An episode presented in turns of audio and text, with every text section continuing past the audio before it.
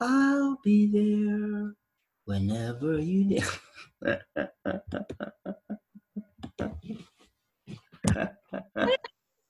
what up? How are you, madam? Hi, honey. Look at you. Look at you. How you doing? Fresh, the fresh beat face. I'm swell. How are you?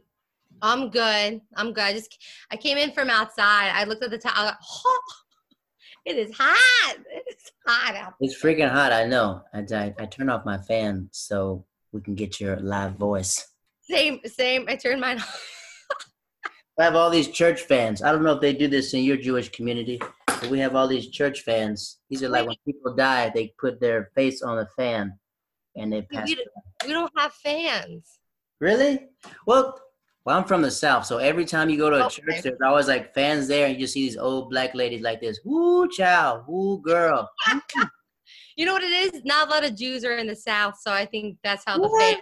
There's a lot in Florida. That's where we met all the Jewish people when in Florida. Look, No, no. Florida's like our. That's like. That's Florida's like. Eh, your retirement home. That's yeah, retirement. That's not really our South. That's like our like. That's like our extension of New York. It's like a hotter New York. Of New York, yeah. Well, look, madam. Whenever you're ready, this is just about about being alone with your own thoughts. Oh and my it's like a, goodness. if you were teaching a master class on life, it's from your perspective. So just imagine your great great grandkids knowing that their grandmother said this in 2020. Oh yeah, it's scary. So whenever the time the time limit is whenever whenever you whenever you're done, whatever you want, you know. Oh, just talk. Oh, I'm gonna guide you, but I mean, like, there's Okay, no limit. There's no limit to your life, you know. There's no limit to your Okay. life. Beautiful, beautiful. Okay. Okay, here we go. Let's do this thing. Do this. Do it. Boom. All right, folks. Welcome back to this podcast, One Man, One Tree. And your host, I'm your host, Jared Waters. We have a special guest, ladies and gentlemen. She's an actress. She's a stand-up comedian. Uh, she's everything that's what's right in this world, ladies and gentlemen. Miss Riley Lasson. How are you, madam? Oh, thank you, Jared. I'm, gr- I'm doing great. Thank you for having me. No. How how has this quarantine affected you and your life thus far? Y- You know, it's strange because um, I, I I left for a bit. I uh, I went back to to South Jersey um, with my family for a little bit, and I was a little like, this is I should be staying in New York. This is strange. But while I was there, I kind of learned to be a, a um, alone, and I never I was never good at that. I was never good at like being in my own thoughts. Like as we were saying before, I am terrible at that. I constantly have to keep going. Like before this, I was like, if I'd have my day planned from like 8 a.m. to 3 a.m. Like I mm. needed the whole day planned and not having plans. Whew, that was weird. You know, it's strange because I figure you are one. You are the probably the nicest comedians that anyone could ever meet. You always are so loving and oh. everything else. And Thank not you. to question, but sometimes we wonder how we got to this Riley, right? How we got to this Riley. So what I would like to do is to go back to the beginning, Oh, to the beginning, to the beginning. Where are you from? Where do you call home? What's how did you how did Riley when Riley entered this earth? Where did you enter from? I know where you entered from. Let me back it up. What state? I was like, I don't know if she wants me talking about that on uh, on a podcast, but we can. I don't know if you'll like it, but what what where do you call home? Where does it start? Where do you where do you come? Where do you where's home for you? um, I grew up in uh, Lumberton, New Jersey, which is a rural rural uh, part of South Jersey, right outside, like 15 minutes from Philadelphia. So Well, it was. you- Uh, Are you a big family, small family? What was it like? We had i just had my little brother um, my mom my dad most of my family in jersey my mom's side's in um, michigan. So that's So how much older than you are your brother? my brother is uh, two years younger than me. So he's a little he's my little brother. He's a little redhead little little ginger. So what, what so what was it like growing up there? Like do you have your early memories of like elementary school? Do you remember those times? What was that like growing up in New Jersey? it was strange because um, we lived in lumberton new jersey and my we were the only jews in our neighbor like we didn't know any other jews in our town so my mom thought it would be important for us and this is where i was like oh you'd like this she sent me and my brother to a jewish day school so so my brother and i traveled about a half an hour every day to um to a jewish day school so we would be around other jews mm-hmm. because she was like this might be good for them to be around, you know. And then during the summer, I would go to like summer camp that wasn't Jewish, mm-hmm. so I can be around different people. But my my mom was like, I feel like they should be around some, some Jews to know a little bit about their culture. Did you know? Did you guys notice that you were the only Jewish people there, or? It, it was weird because as a kid, you don't really religion color it doesn't you don't you don't it doesn't sink in like other like as you get older so you don't really it's not a big deal it's not you're like oh this is not a big deal as you get older and you know your parents teach you or the society whatever but as a kid it wasn't a big deal i would have i remember one time all the little kids we all met at this one girl's house and they all try to um tell me that Jesus was the savior, you know, that they found out I was Jewish and they're like, Riley, Jesus is our savior. And I was like, okay, cool. Yeah, good. I, I was like, sure, sounds nice. And I went home and my mom was like, honey, Chelsea's mom called. Chelsea's mom called. Chelsea's mom called. you heard what the kids were doing to you. Jesus is great, but he's just not ours. And I was like, he sounds like a great guy, mom. I was like, what? Jesus can be our savior too. My mom's like, ah, yeah, okay. Like as a kid, you don't, you know, you're like, sure, right. sounds great. You're not gonna be like, no, no, you know. but that's how kind of was when I was younger. I didn't I didn't really notice it till I see it now how like little Jewish kids are the ones that are telling other kids that Christmas isn't real. they do that see i was such a good kid i was so good i my mom was like honey please don't tell the, the other neighbors like what what's happening i was like got it i I feel like they're more in tune of who they are. Like when I say like kids from different religions, they're like that. Because even like in Christianity, we know Santa Claus is not real, but we still tell young kids, "Shh, Santa's not going to give you anything." Right? I think I I love that. That part of me, I people like go crazy on that that stuff. I think that's fantastic. I love being a part of that. I was like christmas was coming up. I couldn't wait to keep a secret. I was great at keeping that secret. I was like oh i can't wait till they find out. I was seven so when you go to this this this jewish day school what age is that? Is that like five? Like your is that your first yeah I, I went to a synagogue like preschool when i was like three oh, wow. to five and then i went to the i started at a jewish private day school at seven to 14 to like oh wow that's a long time. I went mm-hmm I, and there was like only by the time i graduated 24 kids in my class oh word yeah we were we were it was very small you knew everyone's business what was the first do you remember the first teacher that like your first teacher? What was her name or his name in oh, my, school? Um, Mrs. Katz was my first teacher. Mrs. Katz, and she was cool because she had a lot of learning disabilities. Um, mm-hmm. a, a ton, like I, I, had a lot of like sensory issues. I had um, processing issues, and she was. They were very good with me. Like they were. They had. They put a. You know, when you get an X-ray done, the vest. Mm-hmm they put that on me in first grade. What? No. What? what? what? Can you imagine doing that yeah. to a seven-year-old? They put one because I would I would move around so much. They put a weighted vest. They put a weighted vest on you. Oh, that's so not okay. She keeps you look back stuff. and you're like, that was kind of was that traumatic? I don't I don't know. I enjoyed it. I was like, yeah, she's working on her calf muscles. That's why she wears a squatted vest. Right. They're like, she's getting up too much. We have to keep her down. they put this vest on me. I was like, mm. but it worked. So. So she was like nice to you. What about the kids in this classroom? Did, did you did you feel a comfortability of being around people who were like you, or was it different being in school with everyone that had the same religion as you? Um, it was strange because it was nice being around um, you know, people who we all we all pray together we all learn together but for some reason having a learning disability and having all those other issues made me feel a little different um constantly until i went to public school later in life and realized oh a lot of people have learning ish, like learning disabilities. Like it's not just because a lot of kids in my class were very very smart. Like you this school was very, a lot of kids in my class went to going harvard mit like they were smart cookies. So keeping up with these people felt like i was a little on the outside sometimes because i was always kind of behind in a way it was nice being around people that like believed in the same thing. That was nice but i always felt kind of different in a way.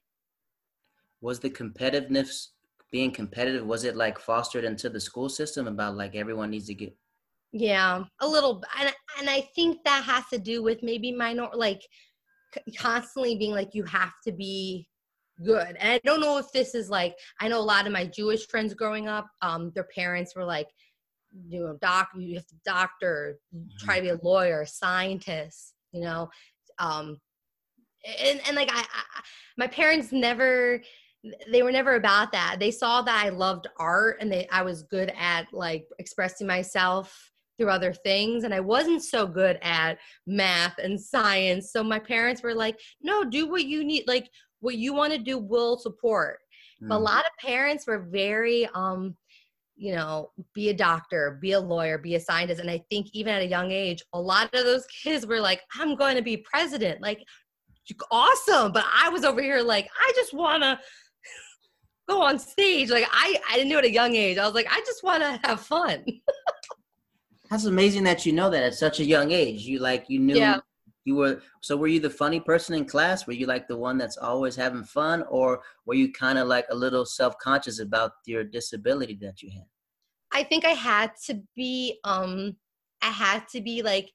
Oh, I don't know if this is now contributing to how I am today about it being overly nice and being overly positive because I constantly, uh, you know, felt like I had to make up for being behind. If I was like, if I can make them laugh, if I can make them like me, they won't care if I ask 10 million questions about this math problem.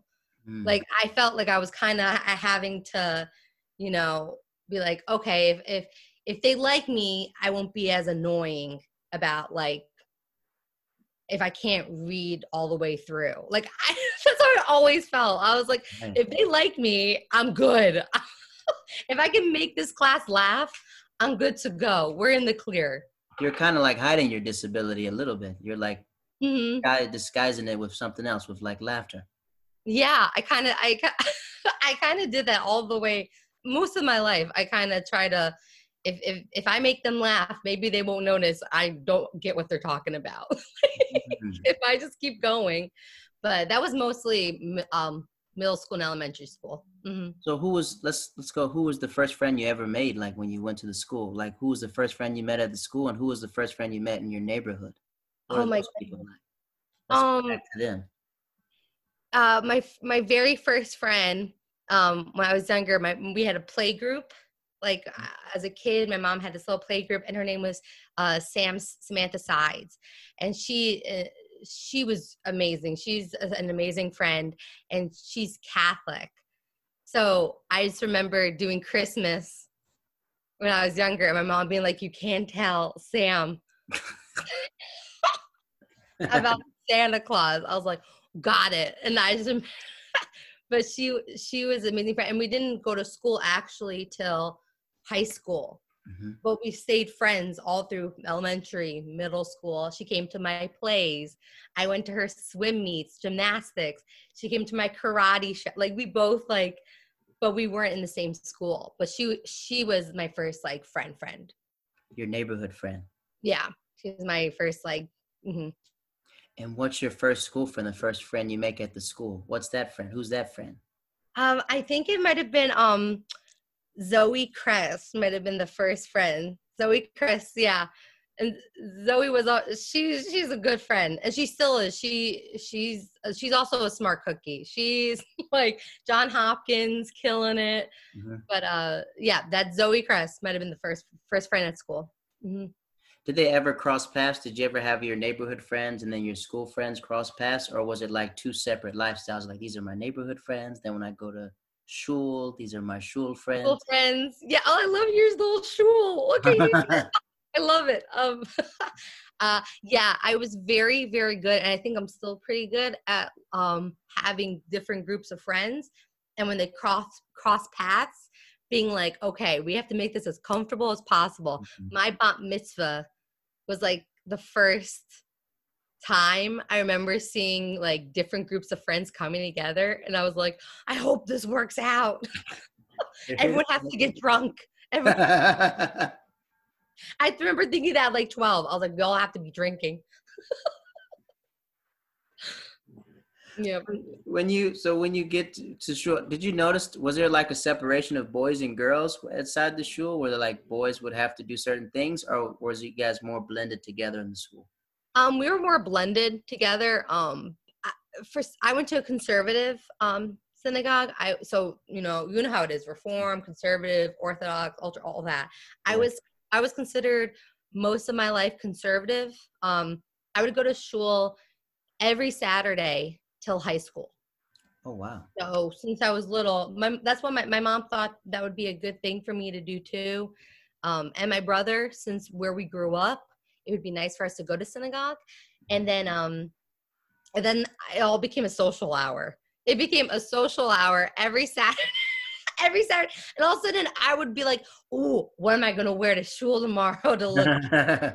it's like now I'm seeing my crush. Like it became a party. It was it became a hangout and a party once we turned like 12. I was like, this isn't about praying anymore. We're here just to socialize.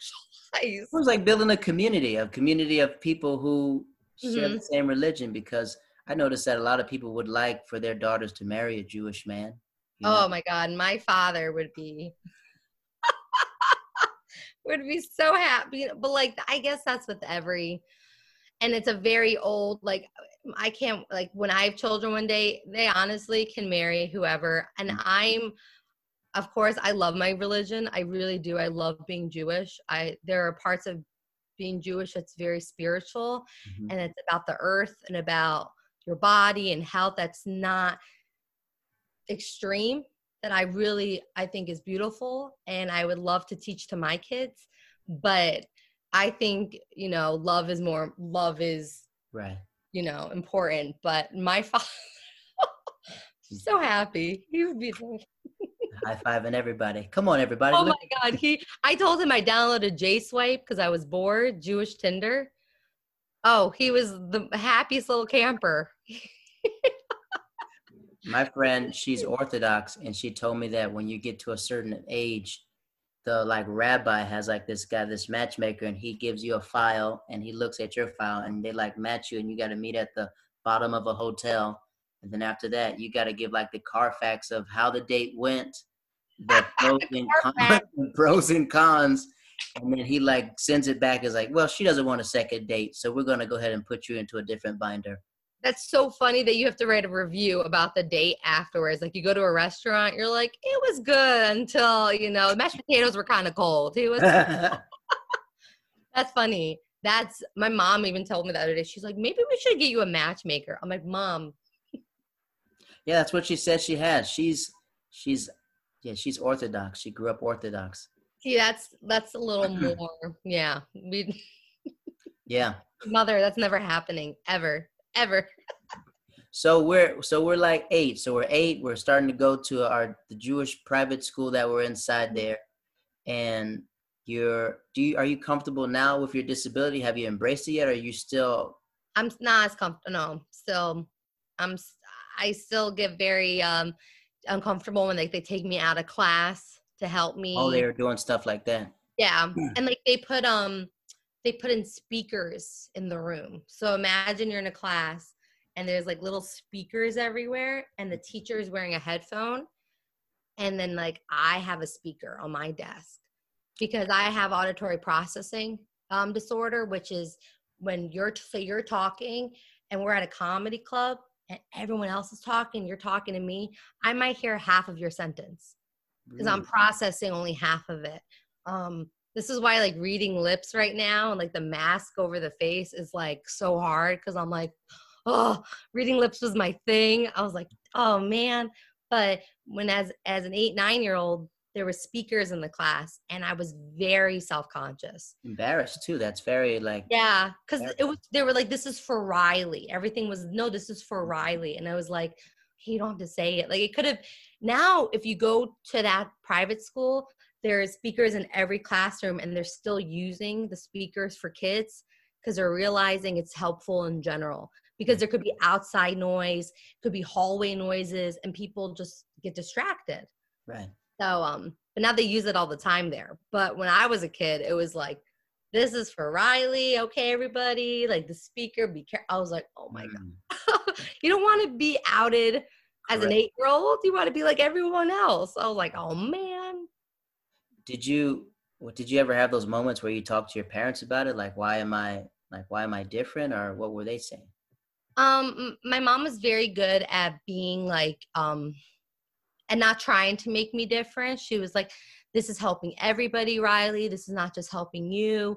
Mm. um you know if you're a nice if you're a nice person and um you know you're doing the right thing and my dad would teach me this too they're not going to care about that in the end. No one's going to be like, do you remember Riley, the girl with the speakers? They're be like, you remember Riley? She was the one that made me laugh. Like they're not going to remember the speakers as much as they're going to remember you. And like they kind of ingrained that in me for uh, most most of my childhood. Just be a nice, kind person, and whatever happens, it's going to be okay. You're going to be fine. Everyone has their issues Everyone is going through something, not just you. This may be a thing now, but in 10 years, you're not going to have, it's not going to be the same. So they kind of ingrained that in me most of my childhood, which is, I thought was very helpful as a kid. What a loving, what a loving family, you know, to like know that, yeah. that their daughter's special. No, very blessed. Mm-hmm. What were you, what were your grandparents like? Um, my, so my, you say my, you know, Bubby, you know, Bubbies. And yeah. You say, yeah, Bubby. I was like, yeah, she's calling Bubby, you know, she so I, calls me an old grandpa. when you call her, I was like, yeah, she's calling me grandpa. Oh no, because I call everyone, but but we call so my two grandmas Bubbies, and then my grandpa, my dad's dad was Zato. We call that Yiddish for grandpa, and then Zadie for my mom's side. But my um my dad's parents, so my biggest influence in my life is my dad's mom was my dad's mom. Mm. and she was like like if she was on this call right now she'd be flirting with you. She'd be like oh hello there. Like she was the most confident woman. I just i would always strive to be like her but she also was such a jewish grandmother. We would be in synagogue and she'd be like these girls think they can get away without any makeup. I'm like bubby but she would she'd flirt with women she'd flirt with men. She'd be like riley you have to learn how to use your angle. Like she was she was so but like everyone but she made everyone laugh. She was like the like a light in a room. She'd walk in a room and you just like you'd have to stare. She just mm. glow. And i uh, she was just like my one person my whole life i could go to all that and she she was a good one she was she was an amazing woman but she was definitely she was crazy. She pulled crazy stuff that you're like you can't do that. You can't you can't take 10 bathrobes from a hotel and think like just she pulled gram jewish grandma stuff that you're like really? Okay bubby. But she was she was great. Did you spend like a lot of time with her? Like were there times like you just spend the whole summer with her or Oh yeah, we uh after school she was um and synagogue she was right down the road. Mm-hmm. So we would always go over there after school if any if there was any issues in the family or like for whatever reason, I would always get dropped off at her house. Mm-hmm. So she was always very good at distracting me for like if there was ever issues with anything and that was really beautiful. But she was she was a really good woman and she just she does the yeah she knew how to distract you from anything that was going on she just make you laugh were you the first grandchild or were there a lot of you guys Um, so there, um, my dad's side, two other boys. Um, I was the first granddaughter in the whole Oh. family on both sides, my mom's side and my dad's side. So what's that like? Or do you feel like there was like extra Oh, excitement, or just like we gotta make sure? it was so weird. It was uh, she called. So my name, my name's Riley, but it's not very Jewish, and she didn't like that it wasn't Jewish enough. She's like, "Why couldn't you be named Rebecca or Rachel?" So she called me princess for two months of my childhood. She wouldn't call me Riley. She'd be like, "Oh, there's princess." I was like, "This is this is terrible." so, because she's like, Riley's not a Jewish name. We're not calling her Riley. But um, she eventually got around. But I was the first girl in 42 years wow. on that side, and then on my mom's side, there was the two boys as well. So it was all boy cousins, and like you just, I learned how to, I learned how to hang with guys. I think because I tried so hard to to fit in with my cousins. I just Okay. want them to like me. I just, just want them to like me. That's all. But like, how can you like an annoying seven year old girl when you're a ten year old boy? Like you can't. You there is no there like you can you can get along, but like what do you have in common? it's not much, just now you know how to hang with the dudes, but you're still feminine. You know, feminine, right? You're still right? Yeah. I think I learned the feminine from my my bubby, and then like learning how to hang with guys from all my cousins. How do they treat you though? How did your cousins treat you being the only girl? Did you feel like you were always a girl, or you feel like you were the one of the homies? Oh, I definitely, I think because I was always, I was kind of bo- like tomboy when I was younger. As I got older, I was definitely more feminine. and I think they were a little weirded out by that. And my dad's side, my mom's side, they were like 10 years older than me, Oh wow. nine, 10 years older. So they kind of were a little nicer. But my mom's side, my dad's side was, um, was boys my age. So right now we're all really good friends. And like I FaceTimed with one of them yesterday. Like we're all good buddies. But when I was younger, I was like, please let them love like I want them to like me so badly. I was like, I'll watch baseball. I'll watch baseball. I'll, I'll watch football. Like that's yeah. So we're in. So we're like in nine. We're nine years old, right? So now we go into our adolescence, right? Yeah. We're still in the same school. We're still in the same school. Does your community of friends in the neighborhood get bigger, or are your friends now getting bigger from the school you're going to? Yeah, the school I'm going to, I'm definitely getting closer with them. Um, just because I lived so far from You're like pretty much bus to a different neighborhood. Yeah. Oh my god, my yeah, my we, the bus didn't even get there. My dad had to, Oh. my dad had to drive us. The bus wouldn't even get to where we lived. We were in lit- we lived on a farm. It was like farmland. So like my dad had to drive us, but I had joined karate when I was 7 and I Mhm. was and by nine, 10, I was killing it in karate. I would leave school on Fridays early so I could get to karate practice early.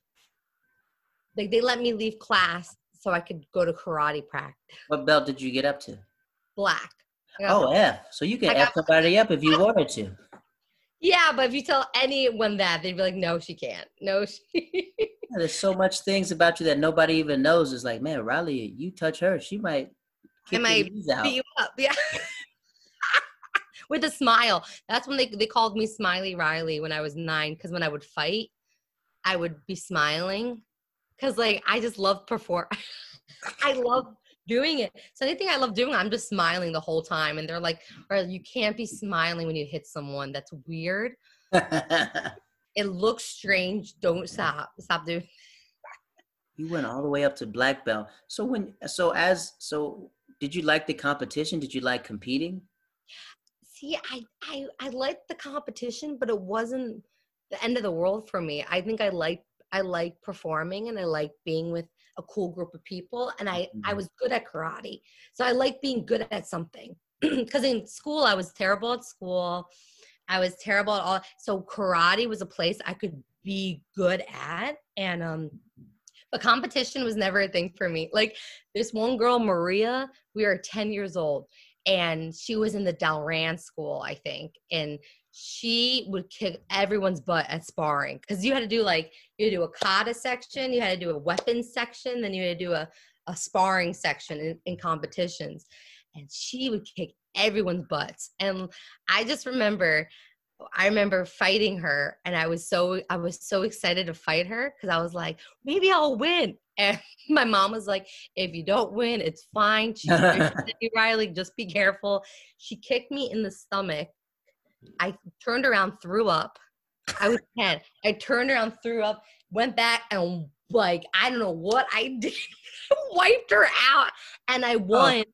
Oh. I remember winning, and my mom was like, "Yeah, no one saw that coming." Like, you turned around and knocked her out. I turned around and knocked her out. My mom's like, you literally threw up and then you beat her up. My mom's like, who raised you? Who?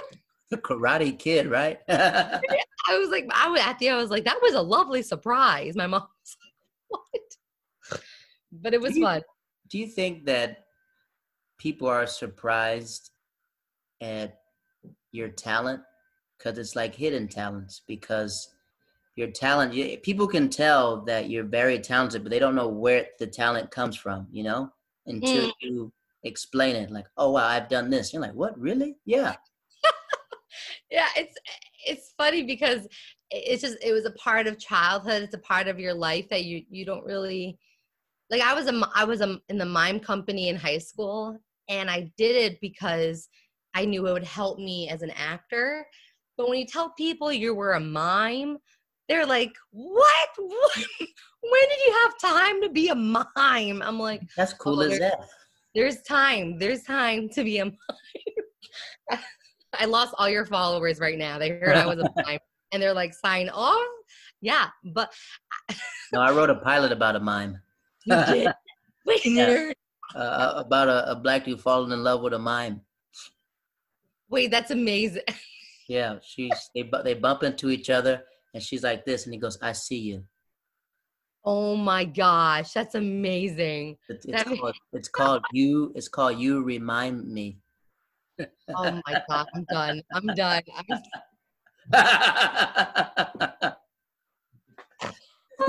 oh Are they stuck in the box the whole time? Where no, they go. There's like they're taking her to like real. She's like going to counseling and stuff like that, and he's trying to explain himself to her, and she's like doing all this mime stuff. Oh, that's nice. That's cute. Like, That's a- yeah, so it's like real. You remind me. That's what it's okay. called. Okay. Oh, so my miming goes along with your. Okay, this is good. But yeah, i people are always they think it's the funniest thing when they hear I'm a mime or a black belt or whatever. I'm like, you know what?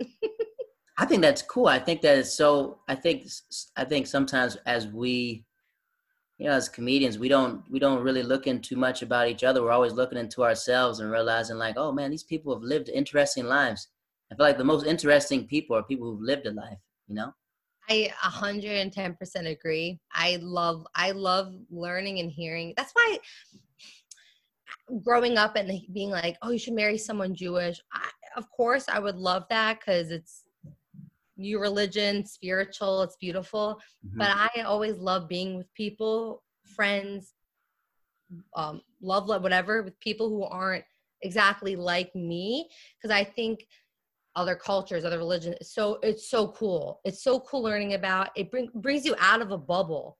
It brings you out of your own world, and you can appreciate other things and I think that's honestly, in the end, the most beautiful thing that you can do as a human is just learning about other people. Right. So I think that's, yeah, 100% agree. Do you get to this point at like, so now we're at like 11. So you're 11, you're going mm-hmm. into middle school. Is this when you, do people know that you're in karate or no? Do people at your yeah. school? Yeah, they, oh, they know in karate. They, I wanted to do the school play very mm-hmm. badly when I was 11, but um karate took up too much of my time. And um, i was also going to speech therapy occupational therapy like mm-hmm. all the other things. So my mom was like you can't do the school play. Like there's no so everyone knew and i got my black belt when i was 13 okay. so they they everyone knew that they're like oh yeah riley's doing her karate. Like that was my thing. I left school early me and Jennifer Silver. Jennifer left school early to do ballet. I left school early to go to karate because we were like co- competing. So Oh. they were like, "Oh, this is good for them. This is their school thought it was good for us to go and compete." It's so weird. Migrate into. Right. So with the speech therapist, did you go to the speech therapist for like the pronunciation or for what? What was the speech Um, for?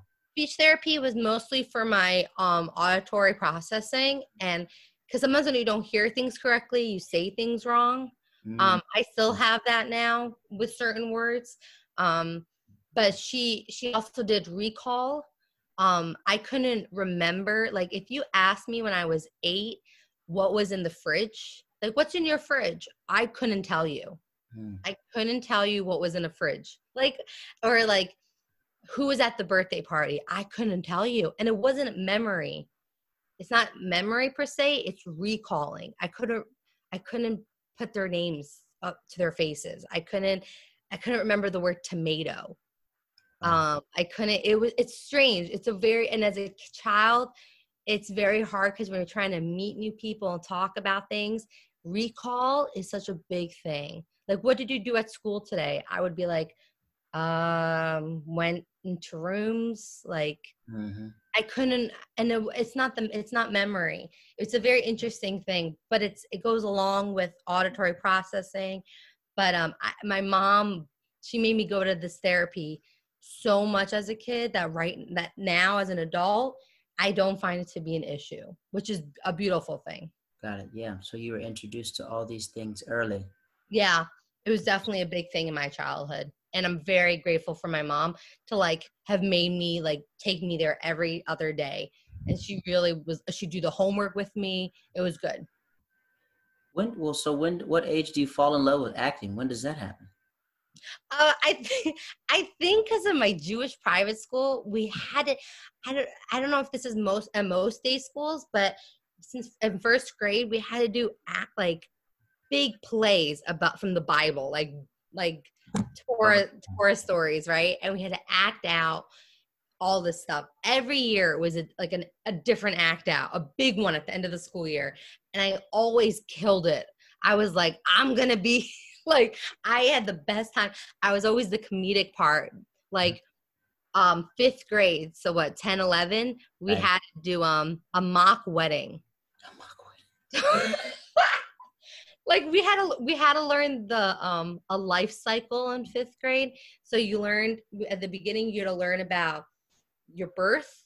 So we learned about like sex and everything. Then we learned about bris the bris. We had to learn then we learned about bar and bat mitzvahs. Then we learned about weddings and the matchmaker and whatever. And then we learned about um you know dying and the sh- shiva and the death process because that's a huge thing in the jewish religion is a lot and when I was around fifth or sixth grade, I had a lot of death going on. Mm. So we learned it was it was like we had to learn everything backwards. Our teacher died in the beginning of fifth grade, so we had to learn Shiva and death first, and then work our way. we worked our way back up, It went back around the life cycle. background. But the mock wedding, I was the matchmaker. I was the yenta. I wore my mom's bra. I stuffed it.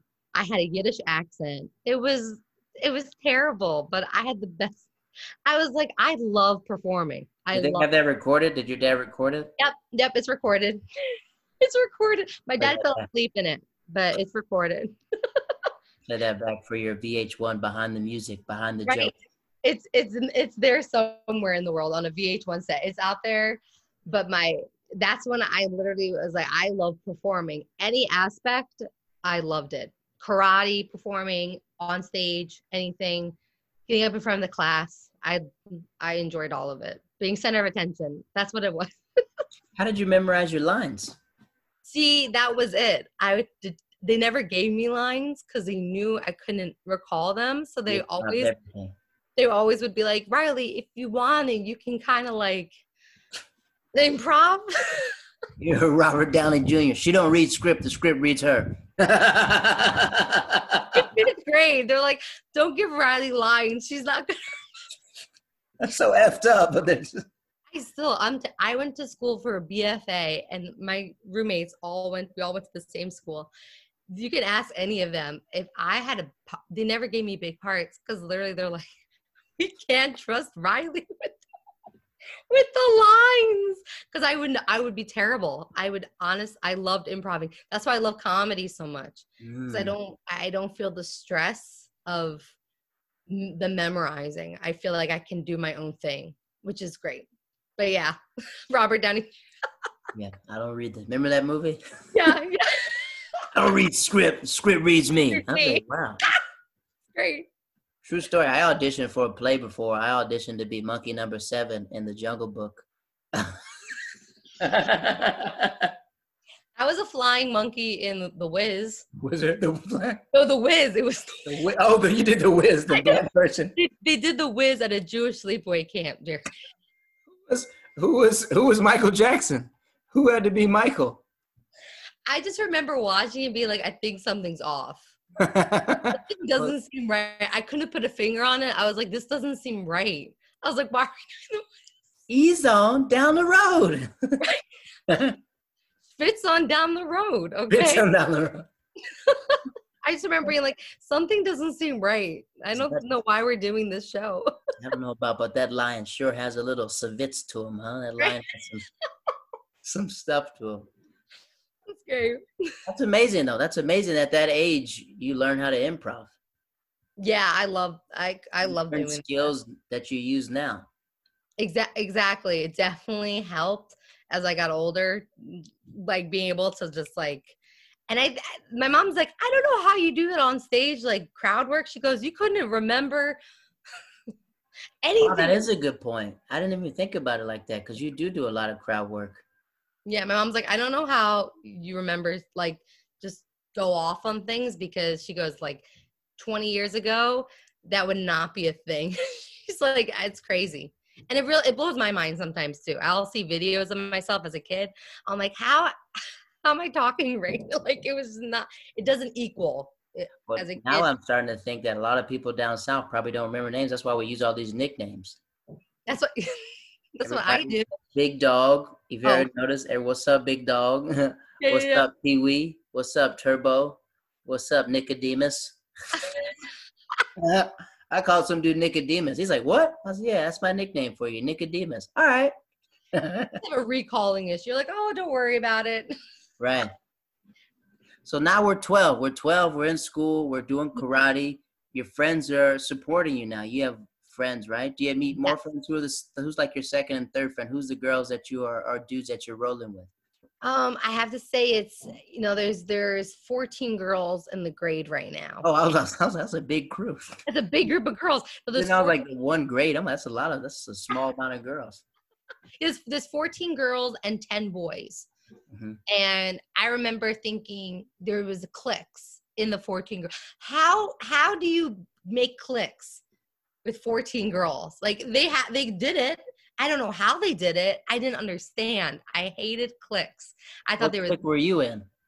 I was in I tried to be in all of them. I I tried so hard to be friends with them all. One time, one of the clicks told a lie about the other click. There was two clicks, and then like a little third click, but eh. But one of the cliques told a lie about the other clique, Mhm. and then um we had to go to counseling, like and watch bully movies every lunch period for about like six weeks. And then after the six weeks was older over, a bully, a bully video. right of bullying videos and they were the stupidest like remember the 90s early 2000s Uh-huh. health video like bad bad acting but i was so angry i'm like why are we even in here and then they they were like okay you guys can go to lunch now you guys are going to sit together have a good lunch we went to lunch and i remember the cliques sat like sat separately and i was like this is stupid i remember i sat in the middle of the lunchroom on the ground By yourself? by myself because I was so angry. I was like, why aren't we all sitting together? And then one of my friends was like, Riley, we all can't like each other. So mad. I was like, this is stupid. There's 14 of us. We all can get along. Why are we doing this? It's We crazy. You at a young age knowing that, knowing that you know, you just wanted to keep everything together, you know? Yeah, I was very I, I got I get very scared when things are negative. Like I get very which is also probably not a great thing either, but anytime there was anything bad, I was like, no, squash it. So you're the one that bridged the gap, bridged the gap of everything else. I tried. So what what about the dudes? The dudes were there because 12 and 13 is like really when like Oof. like puberty starts. What was that? How do they talk to you guys about puberty? um, Was it Well, weird or it was very lady?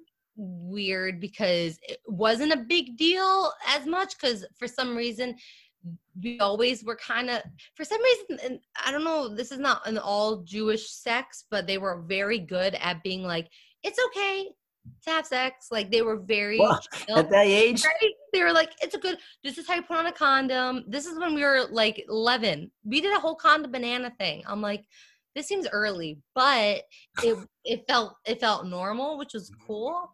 But I got boobs when I was 11, 12. So me and one other girl had these huge boobs, and I just remember like wearing low cut shirts every day because I remember the guys like I got attention because I was always kind of weird.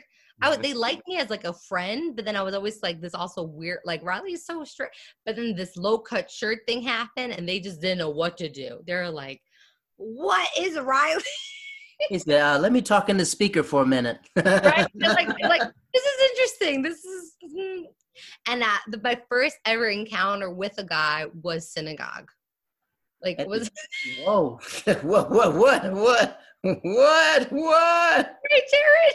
He's was- like, God, gotta prove this. Gotta prove this. right we oh, oh, okay I, i've said it on stage a little bit here and there because i think this story is because as a as a was- i was 12 i was about to turn 13 and this guy would always message me on aim Aim. Um, right? and you'd Oh, always be like he, he would say things like can i titty fuck? And i'm like what? Like i remember looking it up on wikipedia. Like what titty fuck? Yeah i was like what is this? And um i remember one time he's like we should we should hook up. And i was like okay where? Because we couldn't do it like in our house or in Right. school.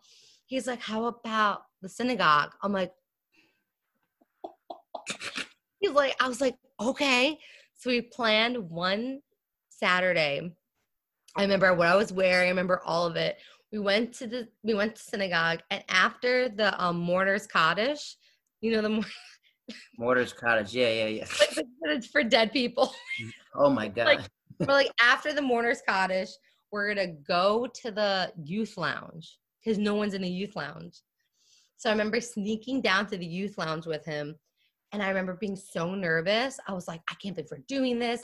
And he was like i remember him saying he goes he's like i have a boner. And i remember not knowing what that was. And i was like yeah me too. I have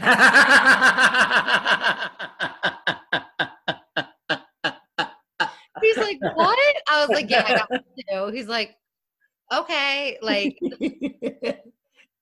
i was like ah but then me too. Me too. it was the weirdest I just remember being like, "This is the strangest thing that's ever gonna happen." And then when we get, we we found this little like corner, and I remember I looked up what titty fucking was on Wikipedia the day before, and it was these two big, Jeez, Louise.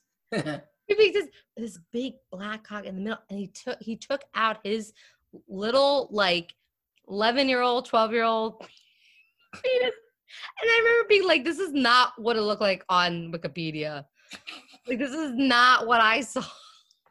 oh my gosh. Oh yep. We didn't kiss or anything. I think I touched it for a second. He, t- it was like a weird, and then we were done. It was the weirdest thing. I was like, I remember being so nervous. I was like, I don't know who to tell. I don't know who to talk to this about. Cause he's like, don't tell anybody. I was like, ah. so you just kept this in. You're just like, yeah.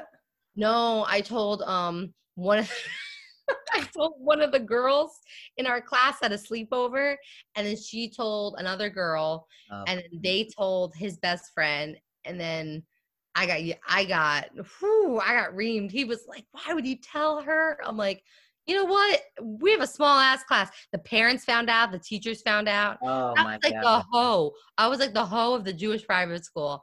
I had all these learning disabilities. Now I'm over here being a hoe. Like they're like, what is Riley? Like this is Did you feel ashamed when they when they told? How did you feel? Yeah, I definitely felt I was very embarrassed. And you don't mm-hmm. like being embarrassed too. That's I hate yeah, that was that was it for me with guys really. Like I had one little boyfriend in, in high school, but I just remember being like, you know what, if this is what happens when you when you get drama with men, I'm done. I was like, I don't want this drama. I remember being very, very embarrassed at 12 for I, it. no- I noticed that like growing up that it was just like I guess now I know it's toxic of just guys discussing girls in locker rooms and stuff like that. But it's like like when I tell my lady, I was like, that's what I just grew up on. Like I grew up on Yeah. that. You know, I think guys are more messier than girls. It's weird because honestly, when I told the girlfriends about it, they all were like, "Oh, that's awesome," and then we we didn't talk about it again. Mhm. we were just were like, oh, that's great. But as soon as Aton, I remember Aton told, no, it was over. He, it was, oh, he got mad at me. I was like, what's the big deal? He's like, you can't be telling everyone. I was like, okay, my bad. My my bad for something you wrote on AIM. My, yeah, my, and then he hit me up in high school to hook up. I was like, how dare you? How dare you? How dare you? Three year, three, four years later, you're asking me to hook up after you through that. I was so annoyed. Right. I don't even go to that synagogue anymore. Right? Yeah, he changed synagogues. I was like? Like, did my synagogue. Did my boobs make you change synagogues?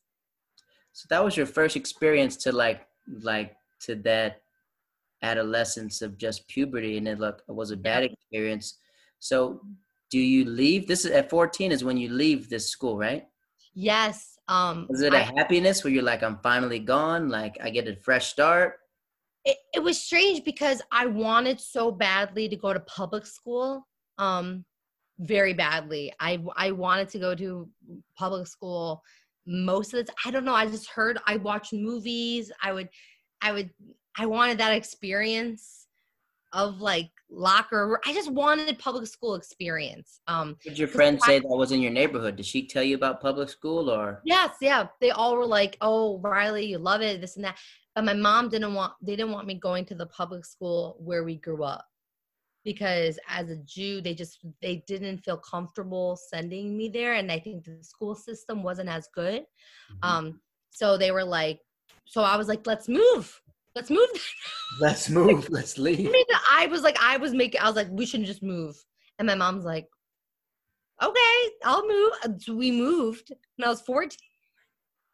You got your whole family to move. I got the whole family to get up and move. I was like, this feels like too much.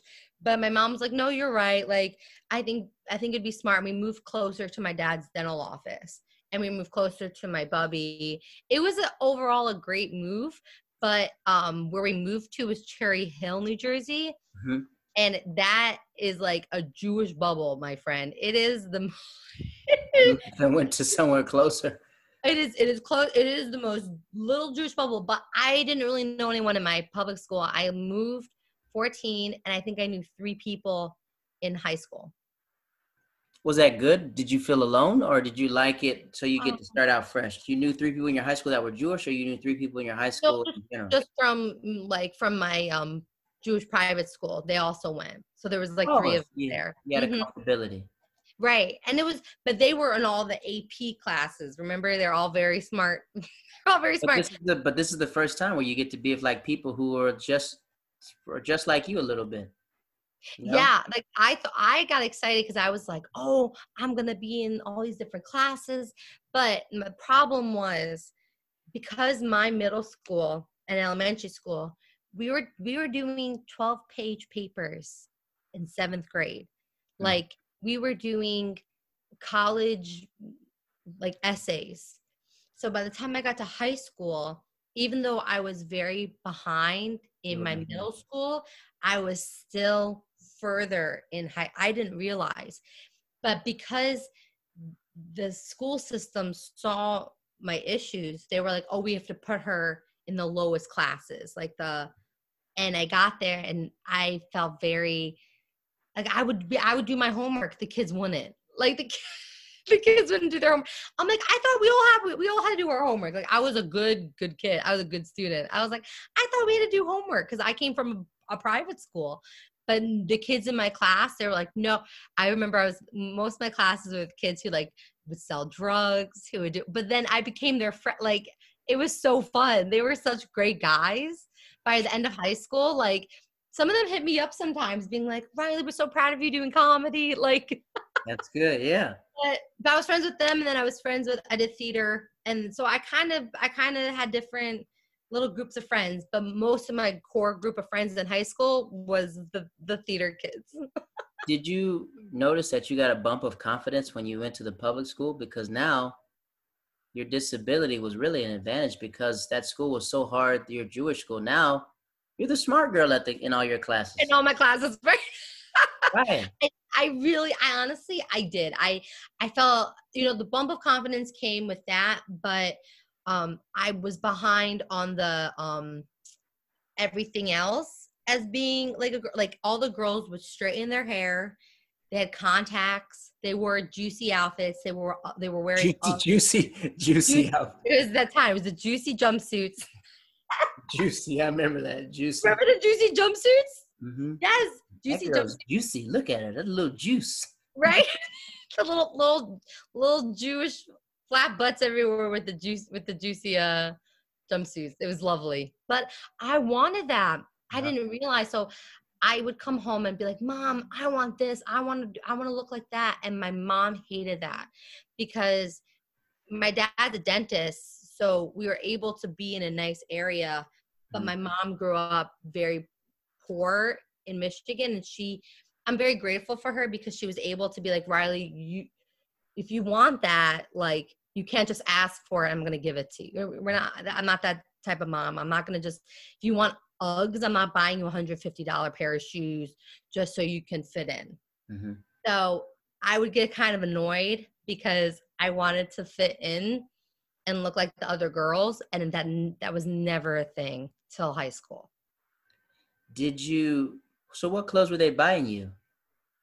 I was wearing like honestly was wearing like like t-shirts and jeans and like sneakers. Like that was my I, I or like like um plaid button-ups with leggings and like Oh, Converse. Like I was very chill. And then as soon as I got to high school, I was like, oh my God, I have to straighten my hair every day. Like I need contacts. Like my mom was like, why? She's like, you never I need, needed I need contacts. I, I was wearing glasses. My mom, I was like, I look stupid.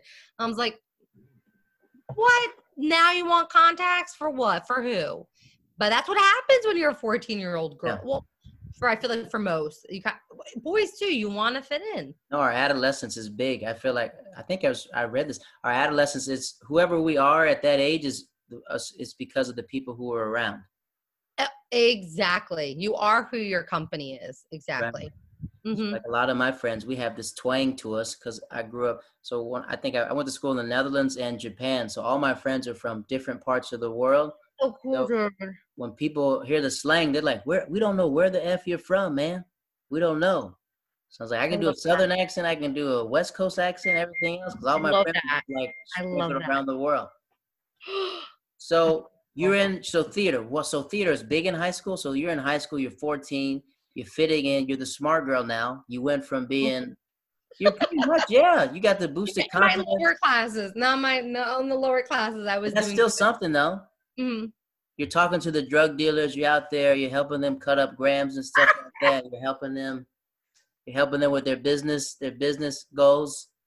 What's it like meeting people from different? What's it like? Do you feel unique, or do you think they think as you? They think they're unique to you. Um, I think being in Cherry Hill, um, meeting other people, I was very much the stereotype. Um, instantly, I was a white Jewish girl, and being in Cherry Hill, that was very much a thing. If you went to Cherry Hill East and you look like me, it was normal.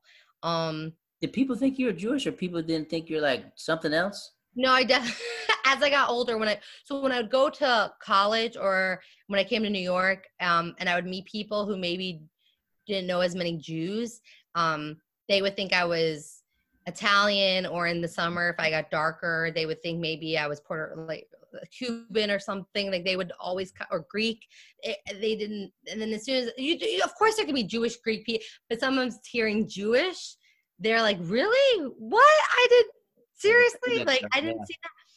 But um, back in high school, I was very much the, the norm, which was weird because where I grew up, I that wasn't mm. a thing. So it was kind of cool being around. Like we could have a, a menorah in our window.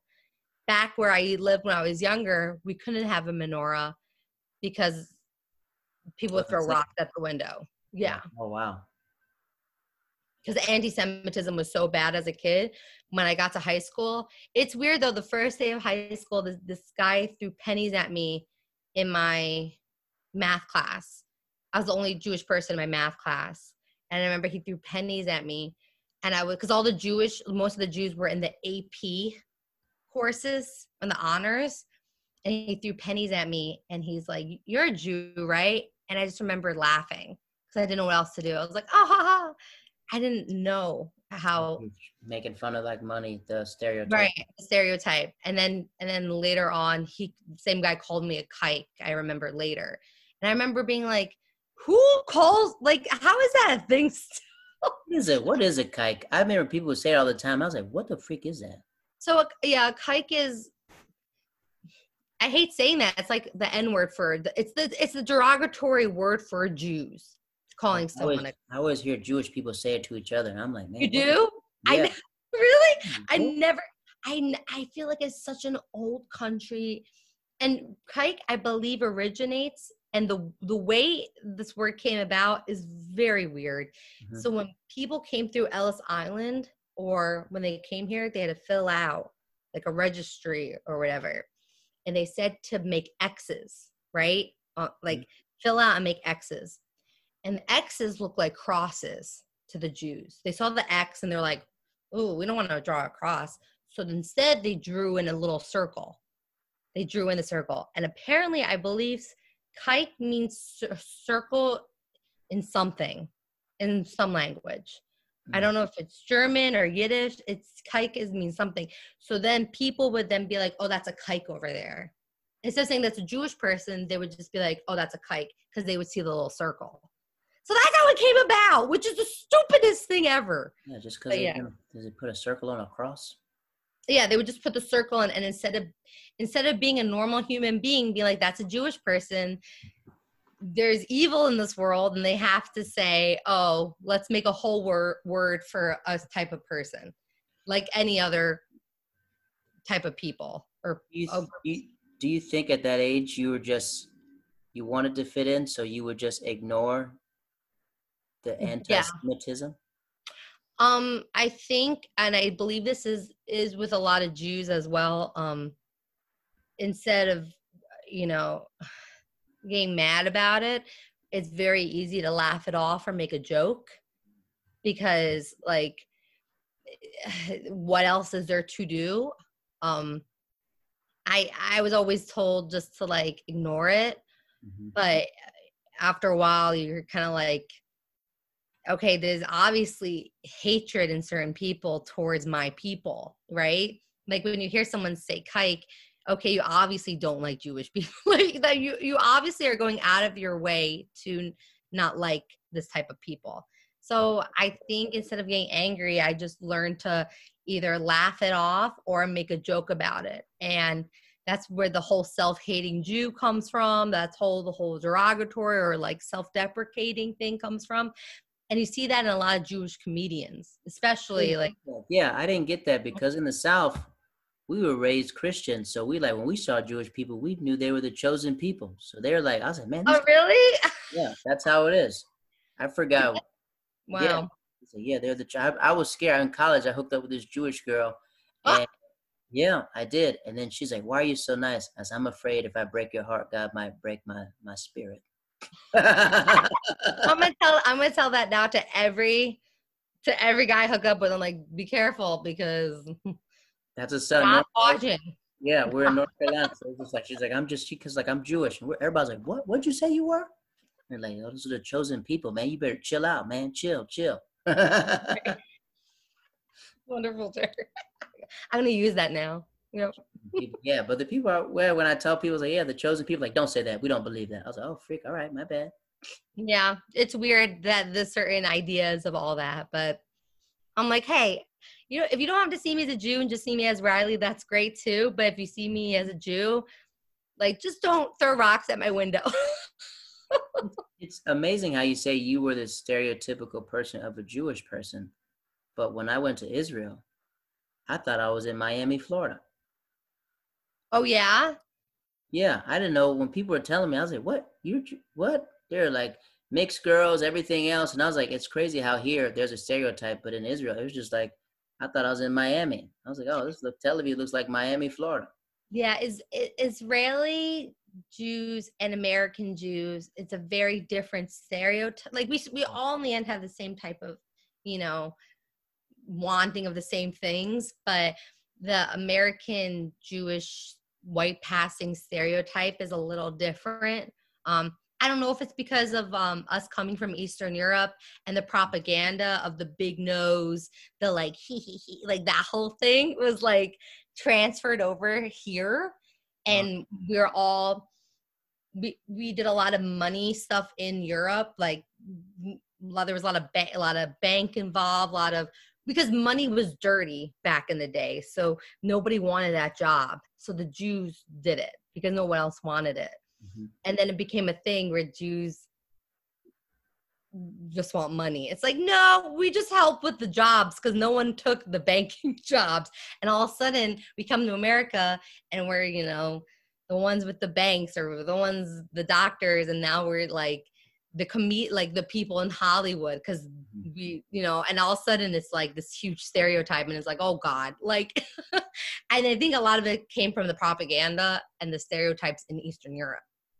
Did you find comfort being with other Jewish people at your high school? Like when you guys saw each other, was it like, "Girl, hey," or you were just happy to be right? Oh, yeah, you didn't. No one. It wasn't a big thing. It wasn't. Um. It, it wasn't a big deal unless maybe like a wedding was coming, a bar mitzvah was happening. Like you just knew. You just. It's cool when you just get things when things happen and you're like, oh, like uh, understanding of things Mhm. or having to explain stuff to people. There was a couple Jews in the theater department, but some of my close friends weren't Jewish. So I'd have to explain stuff to them, which I always enjoy doing anyway. Right. So what's so walk us through the theater department. So how do we get inside there? We're inside there. Yeah. do we still have this disability, or you've mastered the disability a little bit? Are you still not reading scripts in high school? Right. I tried very hard not to tell people Mm. about my disability. Um, I tried hard not. I'd have to tell the teachers about it, but I hated telling people. Um, and also in public school, everyone like everyone has their own thing going on too, and you're meeting other people with their own issues. And I, I'm, I was easily, I was easily taught that like, hey, you know, keep and I, you know the whole keep it to yourself thing. You shouldn't have to do. You should be able to express things and discuss things mm-hmm. but i think then if it didn't matter don't don't bring it up it doesn't you don't have to bother people with it and i kind of i kind of kept that for all of high school. I was like oh try not to try not to bother people too much with that. Did you notice when you were in theater, when you guys go over a play over and over and over again, that you probably just start picking up parts naturally? yes. Yes. I would yeah i definitely uh, it was weird because with theater we do four plays a year and we would just we would just constantly be going through things and i fell in love with directing i love directing so like i did a lot of that and then i did a lot of the acting and then the miming it was a lot it was all all around a lot of theater so and, different types of theater and performing and i think that's why i enjoyed stand up because it was just another type of performance that i enjoyed doing not so much just plain acting What was your defined role in high school when you were acting? What was that role, if you have to say in high school, this was the role that was me? When people look inside this book, it's like, man, that was Riley's role. That was Israel. do you know? Do you know the? It's a it's an old musical, but it's called Pippin. Like Pippi Longstockings, Pippin? No, no, it's um P I P P E N. It's an old old musical and it's the Hmm. silliest thing ever. It is the weirdest. But I played the old grandma. I always played the grandma or the old an older person, Mhm. but she was she had to sing a song and I remember I I took voice lessons, but I wasn't great. And I just remember they were like, Riley can't isn't the best singer oh no. or can act. She sure can. They're like Riley stole the show with that, even though she's not. And that's what I learned. Even if you're not good at one thing, if you confident, just go up there and do it. People are gonna love it. If you can take over that stage, I just remember people were like, were like, yeah, Riley's not that. Like there were singers in that show. Like people went on being on Broadway from that play. Like people could sit. They casted me. They're like, you know Riley's not the best singer, but she sure can act out that part. I was like, Knows how to- knows I was like, you know what? This is how I feel with anything. This is this is how you're supposed to do it. Just be confident and own it. So when you're when you're acting, do you know like when you're starting to apply for college? Before we go apply to college, did you go to prom? Did you have a prom? Did you go to there? Yes, yes. I I went to um I went to prom with friends every year. I went to junior and senior year. Mm-hmm. No high school boyfriend. No.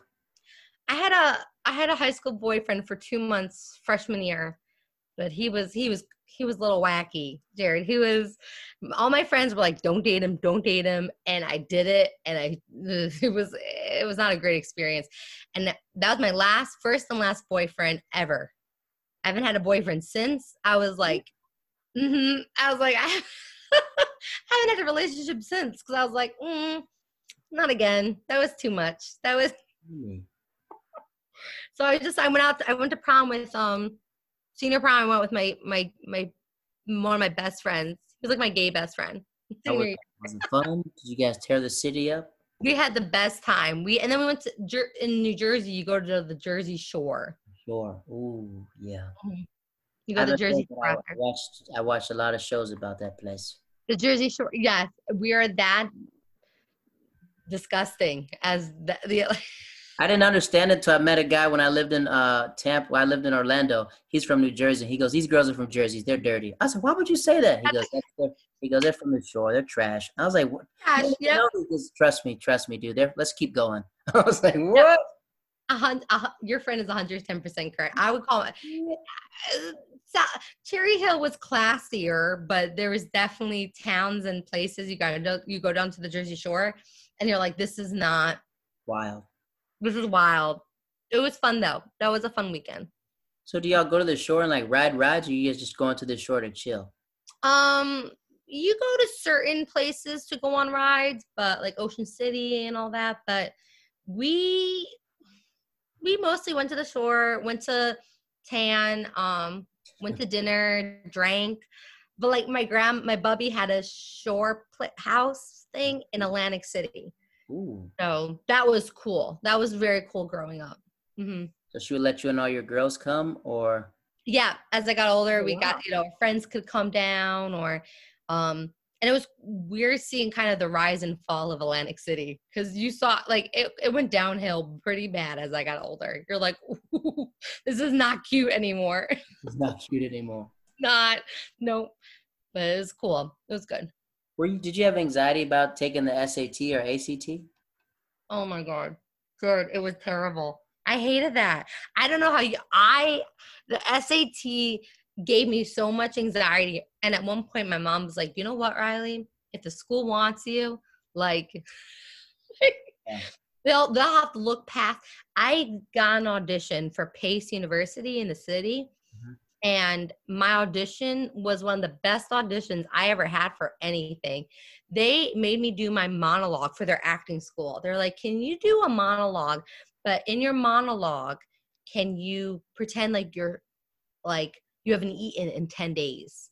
So you have to do my I had to- I had- I had to do a monologue like I was starving. So I had to do like I had to be like, oh. uh," So I started eating my folder that I brought in the room with me, Uh-huh. and at the end of the monologue, they were like this.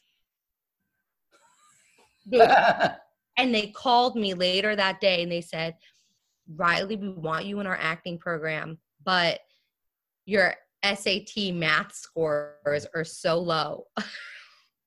That's uh, They're like, can you retake your math SAT scores? I said, if I take my math SAT scores, they're going to be lower. What you want me to do? it was it was bad. SATs were that was anxiety. we still do that thing in society where you're judged on a test. Right. I think it's the stupidest thing. I hate it. I think it's the most thing. Everyone has anxiety about testing, but to get into college, they want you to take a test. But to learn a trade, you don't really need to take a test. You're learning a skill. Mm-hmm. I I think it's if my kids are like, I don't want to go to college, I'm gonna be like, okay, let's discuss what we're gonna do. But I I do not like that whole system. I think it's. I was jealous of the twins in my school because they used to cheat on it. They used to cheat and switch tests. What? Yeah, we had school. They would take their oh. SAT, and then as soon as we go to the bathroom, they would switch tests. And I was like, well, let me switch mine with y'all. Somebody needs to do my math. I was always good at math. I didn't like the reading part of the. Good at math? Wow, that's very impressive. Didn't like the reading part because I'd be mm-hmm. reading. I was like, "Where the freak am I? What is what is the story about right, it?" Right, right, right. I remember I, some questions like she stole a, a, glance. I had to write a sentence about it, and I was like, you know, stealing's not good. Everything else, if he's stealing glances, until I realized, like, oh, freak, he's talking about stealing a look. I was, we're done. a whole paragraph about what it's like to steal and stealing glances, how she felt uncomfortable and you just wrote a whole thing about something uh, i i've done that before and i i started writing at the end of all my essays in college. I'm so sorry.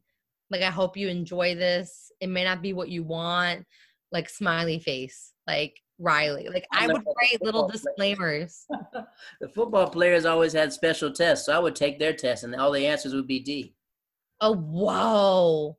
Oh see that's just mm, they would pass out a test, and then they're like, they're like, "Hey, Waters, Waters is walking on the team, passing that test." Then I look, I was like, "Oh, all the answers are D." Shh, shh, shh. Yeah, super easy. Whoa. All the answers are D. All these, they've had these different athlete classes, so you'd have to go talk to this advisor, and she would put you in these special classes. Stop and, it. No, yeah. So either the answers like D, A, B, and there's so questions like, "How do you feel at the end of this test?" Great. Wow. I got my GPA super up when I was over there taking those athlete classes. That's awesome. Shit. Wow. So you so what college did you pick? Um, I ended so I, I had this one school in mind, Muhlenberg in Pennsylvania, and it was like a small it kind of reminded me of my Jewish private school. That's why I liked it so much. And it was very hard to get into and I would stalk them. I would call them every day. I would email them every day. I visited them all the time. And finally, I remember the dean called me. He's like, Riley, you're in. Like, because I was, I would stalk them. I wanted to go there so badly. He's like, you're in. And as soon as I got in, I got accepted to the Hart School, University of Hartford in Pennsylvania, in Connecticut. And they had an amazing acting program, BFA, only like 50 people get in our class size was 10 people like it's a small conservatory. And i remember being like i have to go here. Like oh, this wow. is a so i had to say no to muhlenberg. I was i remember my dad being like really? hmm? do they, are they sad that you're leaving going from a different you know you're going kind of far connecticut is that far from new jersey?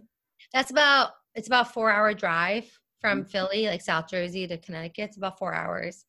Um my pa- I have I just got diagnosed with celiac disease. They thought I the senior year they thought I celiac. What's that?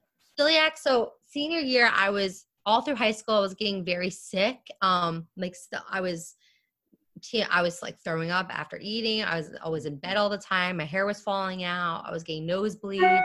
I was getting all these things and I was had stomach issues as a kid. And they thought um my my stomach doctor thought I, I either had Crohn's or stomach cancer mm. because it was that bad. And then uh, senior year, I got um, endoscopy, and they got the camera down my throat, and I had 39 ulcers, like up and down my esophagus. And they're like, "This is not normal." So they're like, "You have to go. You're celiac." They said you have celiac disease. I was like, "What is that?" And they said you have to eat gluten free.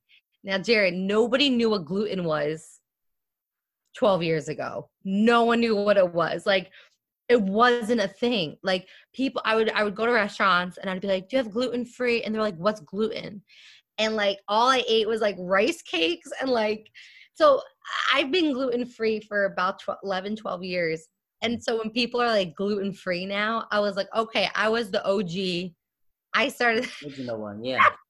original allergy. Right. So I I was a little like but when I moved, when I went to college, my mom, I remember, was very nervous because she was like, she, I just had started feeling better, and my mom was like, "What if something happens?" Mm.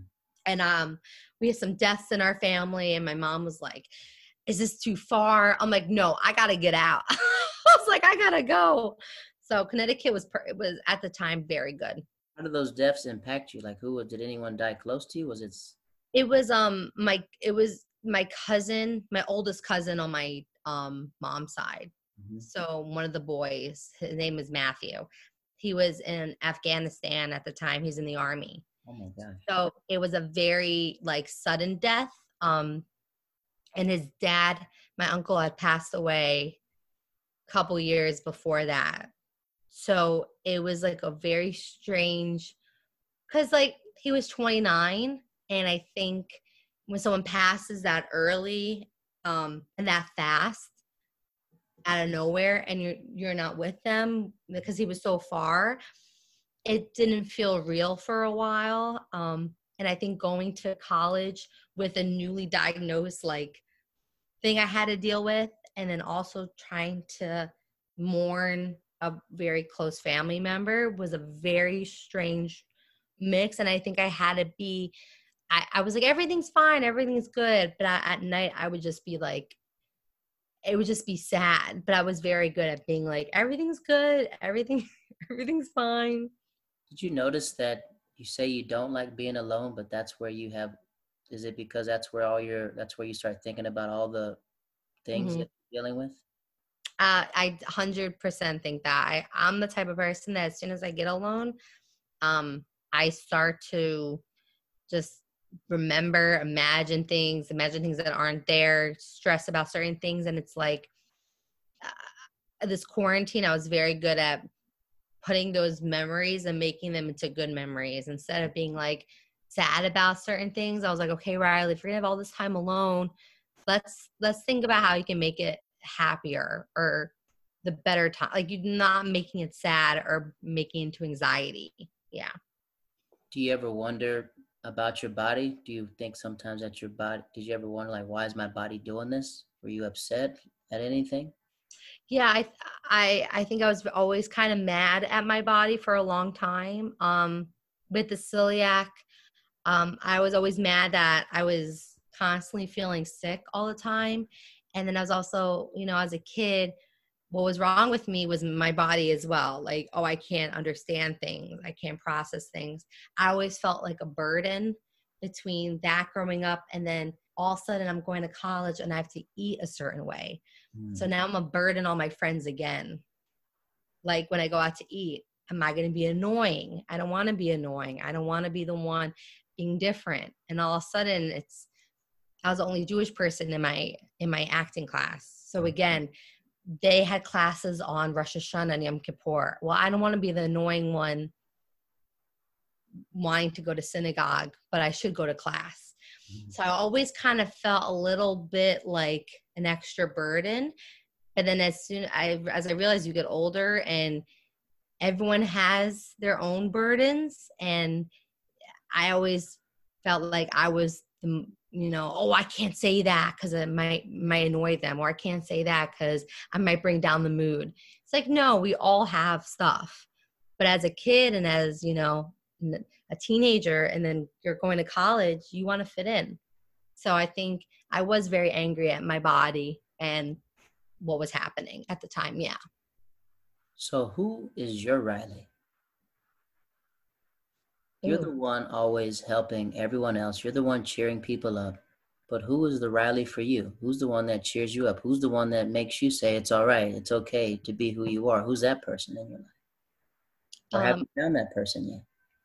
I, you know, for most of my life, and I know we discussed this, but I'm very blessed. I'm very grateful to say it's my family. Mm. Um, my brother, you know, my mom and my dad, my mom especially, has always been the, my biggest cheerleader. But as I've gotten older, I've realized my brother is someone who he doesn't complain when things are bad. He doesn't he doesn't say poor me when Mm. things are bad. And he's been through his own, you know, things. And I see that and I'm like, I don't have to feel I don't have to be mad at my body. I don't have to feel bad for myself. I can I can be confident. I can be happy with the better parts. I can use that and be confident. And I think I see him and he's he's that for me. He's that he's my Riley. He's the one that I can he's the person I can look at and be like, I can be confident in my own body, even if other things are happening, and still be smiling and still go on with my life. Because he does that. And I'm very impressed by how he does it. So definitely my brother. As you guys get closer throughout the years, when do you guys start like bonding? When do you guys become that PB and J? Um, I love that. I think when I was little, um, I I would get very distressed and sad about things, and I would, I would like throw little tantrums, or I'd get like angry. And instead of my parents, like my mom would yell and be like, "Stop crying," whatever. But my mom would, I would go up in my room, shut the door. My mom would send my brother upstairs. My mom would be like, Logan, go upstairs, check on her sister. And my brother would come in, he'd sit on my bed. He goes, Riley, I want you to take it from here to here. Okay. And he was two years younger than me. Like he was a little, he was six. He'd be six and he'd be like, Riley, why are you crying? There's no need to be crying. I was like, He's your little big brother. he's my little big brother and he like i you know there was parts in life that i had to take care of him and um he let me and there's parts in life that he took care of me and he did it without any reper- he just did it because he there's love there you know and i'm very I, it, it's it's love that you don't have to say I love you all the time, or I don't have to see him all the time to know that he cares about me. And I think that's the best type of love, that unconditional love, that someone's there for you, and you don't even have to see them to know that. Right. Mhm. So we're in college now. We're in college. You you get this new diagnosis. You're dealing with your cousin passing away, and we're acting.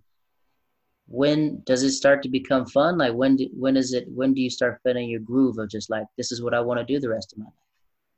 Um, it's strange because acting school, a lot of them will do this, um, kind of knock you down Mm. big time. I lost all my confidence the first, maybe the whole four years. I might have lost it. It was it was over. I was I was not confident. I was second guessing myself the whole time. Um, I think because I'm bad in education places, learning places. I'm very bad. I hate. I'm not good at learning. I'm not. I hate sitting and I hate you're having to take a test on Shakespeare. I hate. I I can't. I I hated it. I was like, this is terrible. Until I went to England junior year and studied Shakespeare abroad um, that's when I I think my confidence picked back up again.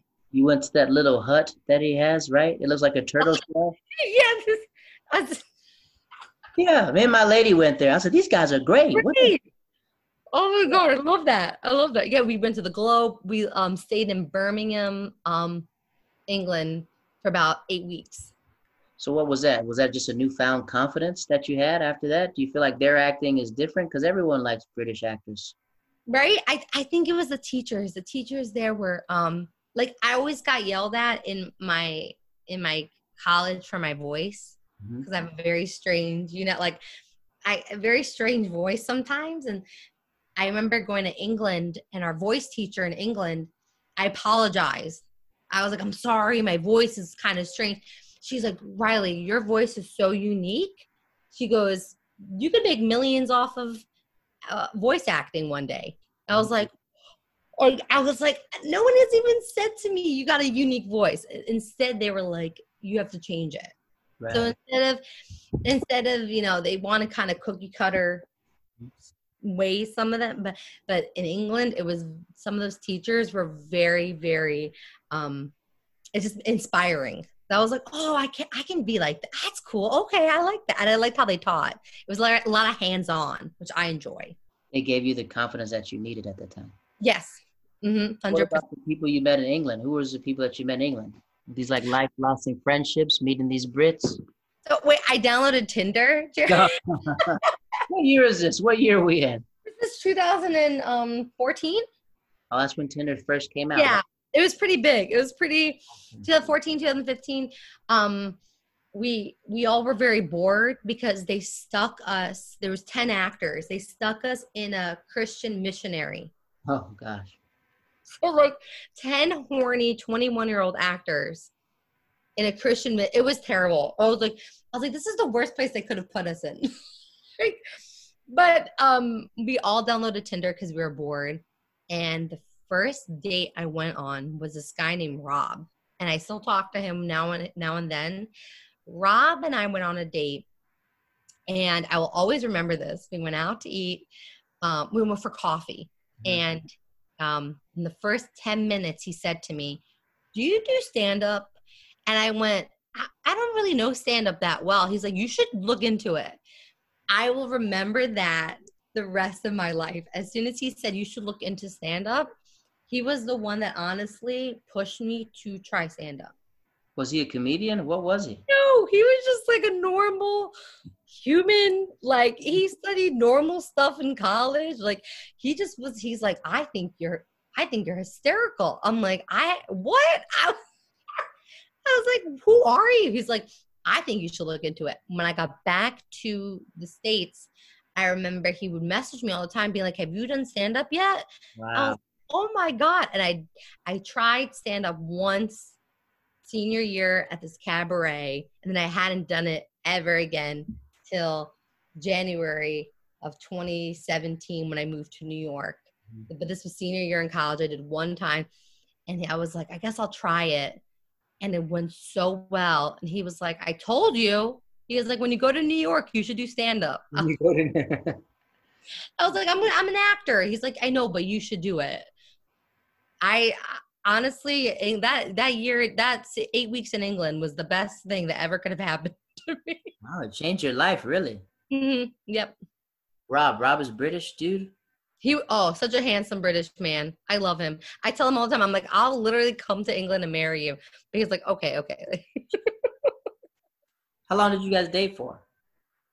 We never really dated. We just we were very good friends for, and we still talk here and there. I'll you know I asked him how he was doing with Corona, and we talk here and whatever. But we would talk on and off for a long time for like three four years.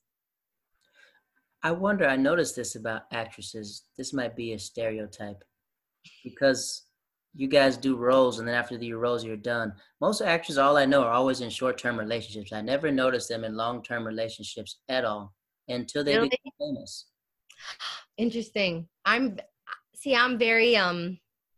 I don't like this about myself, but uh, I feel like I get distracted easily, and my I don't know if I could have. I have never done a boyfriend type of thing. I feel like I could maybe be good at it, a relationship, but I'm. I was always so like focused Mhm. on career. I'm not saying like I know all, all my a lot of my good friends, you as well, can do a career and have a great relationship. I've never had that. Um, I would love to see to try to have one. I don't know. I can't. I still can't pick the guys. I don't know. But I would love to have one in the future. Stories about guys. The best stories. I'm, me and my lady were laughing at the story I told her during the virus. I was like, "Can let me tell you what my friend said?" She goes, "Oh my gosh." Yeah, I know, I know how to pick them. I know how to pick them. That's what my grandfather said. Boy, you sure know how to pick them, don't you, boy? Yes, sir. That's what my bubby said. The same way. Same way. so we're we're in England. We're at England's 2014. You got the confidence, and now you got the spark to do stand up. So when do you? So when you finish college, what makes you say I'm going to go to New York instead of California? Um, I love theater.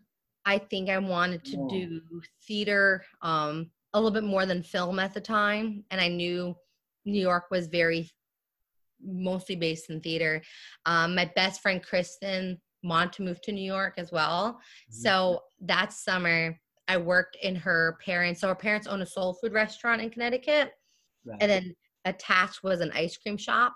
So I would work in the ice cream shop with my best friend, and then that October we moved to New York, and she's also an actress. So we both were actors in New York, and then that January I did UCB improv.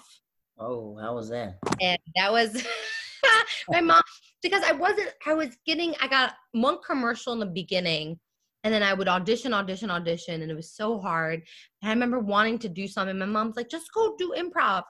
And I remember Rob being like have you done stand up yet when I went into UCB they had an open mic night Mhm. and I was like, maybe I'll try it. And I tried to stand up and I loved it. And then a week later, I met Ali Kolbert, who's a comedian. Mhm. And she's like, in a month, if you have five minutes, I'll get you a show. And that happened in the span of like a month Wow. of starting stand up. I was like, oh, I think I like this. But that's how oh, I moved in October, started UCB in January, and started stand up February. Did you did you know in stand up did you try to do try to fit in or do you notice in stand up it's it's better to stand out? Do you notice that? It- It's strange because it reminds me a little bit of school mm-hmm. sometimes, where fitting in is good in a way because you get along with people um people and same thing with theater. If people enjoy working with you they'll put you on shows. They'll book you in a th- in a theater. They'll put you on a show. They'll they'll be like oh that person was good i'm gonna put them in a movie. I liked working with them. I think fitting in i think is not a great i, I think it's cool to fit in but i think it's better to be able to work be easy to work with people but at the same time stand out because i think that's that's what we're doing this for to stand out Right. but i think um, being able to work with people is and be able to hang out with people and talk to people like this i think is so important So when we get into stand up, we get into stand up, we're starting to do that. What do your parents say about this? What is what is everyone saying back at home? Like, wow, you really own this pony. yeah they it's weird they all were like yeah we get it this makes sense they all of them were like oh this this makes sense with riley like Mm. when I told my parents, they were like, "So, is it like the like?" They they they were a little confused at first, but it was weird. Everybody was on board, and I don't know if it's because my brother is going to take over my family business. We got one out of the way. Let her ch- chase her dreams. but they were they all were on board. Both my family Michigan, my family in Jersey and Philly. Everybody was like, "This makes sense." it's entertainment, like you're a performer. Right. They and they they always knew I was. Yeah, they always were like, yeah, Riley's a performer. This honestly kind of makes sense. As your dad being a dentist, what was that like seeing him being in a respectable position in the community? Uh it's strange because you know the guys that I I like and I and I kind of date are like not not respectful. like they're not at all. My, I'm like I'm I'm supposed to go with people who because I for for years I and now I respect my father so much and what he does for the family, what he does for the business. I would love to marry someone like my father, the the way he is with me and my brother. Um the way people to I I worked for my dad a lot as a kid in the summers. Mm-hmm. I would help out at his office. I would do the bills. I would clean. I would make teeth models like all the time. And I would always see my dad working. And people would always be like, Your father is amazing. He's helped me so much. And it's like, people hate the dentist. People hate it. People do not like, yes, people, but they would always be like, We are so grateful for him. So, you know, I'm very grateful for that. And I remember uh, senior year of college, I was helping the office during spring break. And I was working in the back, and I heard a patient say to my dad, You're really letting your daughter be an actor? Like, you really think that's smart? Like, he was telling this to my father. And I remember being in the back room, being like, What's my dad gonna say? And my dad's like, Yes, yes, she's gonna be an actor. I have full confidence in my daughter. you know, I like I was like, what? And he's like, oh, okay, Dr. Lassen, good for you. That's. So- the confidence that you have that you are like very loved. That's that's Mhm. amazing that you're surrounded by love. What about your mom? Your mom was so mom same way. Yeah, my, my mom um is actually an artist Oh, and she went to Carnegie Mellon for art. Um, she she did at a very young age. She is incredibly talented, and same with my brother. He was also he went to, to dentistry, but he is the most beautiful artist. He can sculpt, he can paint and draw. And so when I wanted to go for a BFA in acting, my my family wanted me to go to a BA, and a BA is a lot of like people who want to teach acting and people Oh. who, it's more it's more educational which is not bad too there are very good actors with bas but a bfa is like conservatory like acting 24 7 and i wanted a bfa but my family was like maybe you should go for a ba but my mom was like no she needs a bfa like she needs to be acting. Ten toes down. Yeah, she was like, if you're gonna do this, you're gonna do it. And my mom and my dad both said, Riley, there's no plan B, there's only plan A. Oh, I love that. So which is that they've always said that my whole life. I was like, well, what if Say that again for the people. Hmm? Say that again for the people. oh yeah, but so my parents always said there's never plan B, only a plan A. Wow. Always. And that's how I feel like I've kind of always kind of been le- leaving leading my life with that. Like people would be like, well, don't you want like a don't you want to like do some, How about you go for a hygiene school? So in case acting fails, you can be a hygienist. Yeah. My mom's like, no, you're gonna put all your efforts into this and see what you can do. Because she's like, if you do full pot- potential with anything, you can get far. If you work hard, stay focused, she goes, something's gonna come out of it. I'm like, okay, cool. And I, I'm very blessed with the support. I'm very, very, very, very grateful. Okay, we're at the hilltop question, but before we go that, I want to ask you five questions. And before we get to the main questions, these five questions is: What's your best moment? What's a good moment? A good time that you can remember in stand up? What's the worst time you remember inside stand up? What's the memory that you'll never forget? And who are the people that impacted you on your career, your stand up career? Oh Let me ask that again. I forgot. Okay. The first one was the best one, right? Best moment in stand up or acting in general or in the business. Um, I think the best moment was the last time I did comedy for my bubby. Um, I was I was doing a guest spot at a show in New Jersey. Um, I believe um, Matthew Broussard was headlining. Um, I believe that was the show, and um, Kevin Hurley was hosting, and my bubby was in the audience. And I remember there was, I did a lot of crowd work, and this guy in the front row says something very sexual or something. I was going back and forth with him. And I said, You want to mess with me? My bubby's sitting right there. And she screamed, She goes, Yeah, you want to mess with me, Buster? Like, and she screamed in the back of the room. And the whole audience just went like, Woo, Bubby! And I remember being like, she had she is the person that has gotten me up there and with this confidence and feeling good and and she and I just remember that was the last time she passed away two months later. Wow. I remember being like, I'm so grateful for that moment. So yeah, that's the best, I think.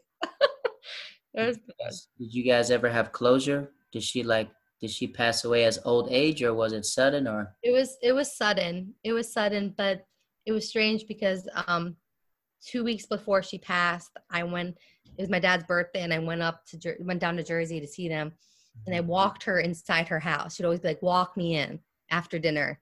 I walked her in and she grabbed my face. She goes, she I remember she was she just she just was like, Riley, stay healthy. Okay, love yourself. I love you. Like she she said the message like she was I was like, Bubby, I'm I'll see you in a couple months. What are you talking? But the way she said it was like, take care of yourself. And I'll always remember that. So yeah. I feel like she knew. You know what I mean? I feel some like your body know, some people know their their day. Yeah, it's weird. I think something she knew something was was up. Your worst moment in the business? No. My worst moment. um it's so strange because I've had, you know, we've had all the we've had bombs, we've had shows where we're like, oh no. But I remember um I had a a a week of bombing. It was just a week. It's a week of bombing. And I had a, a spot at Broadway Comedy Club, 11 o'clock show.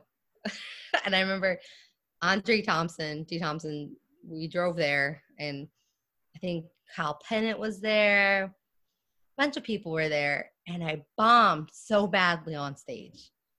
I, I and that you know when you know you're bombing and I got off stage and I was so mad at myself. I was so angry. I remember being like, Am I gonna get out of this rut? I just remember being like, I know what I need to do to fix this, but why am I not doing it? I remember Andre said to me afterwards, he goes, You know what you have to do, do it. like, You're right. I have to just do it. You know, when you're just like in in your like you're like i was like do i like being in this like sadness? Why do i i got, i was so angry? He goes stop being angry and just do it. You know what you have to do. And i'm like you're right. I do. What's the moment you'll never forget? oh my goodness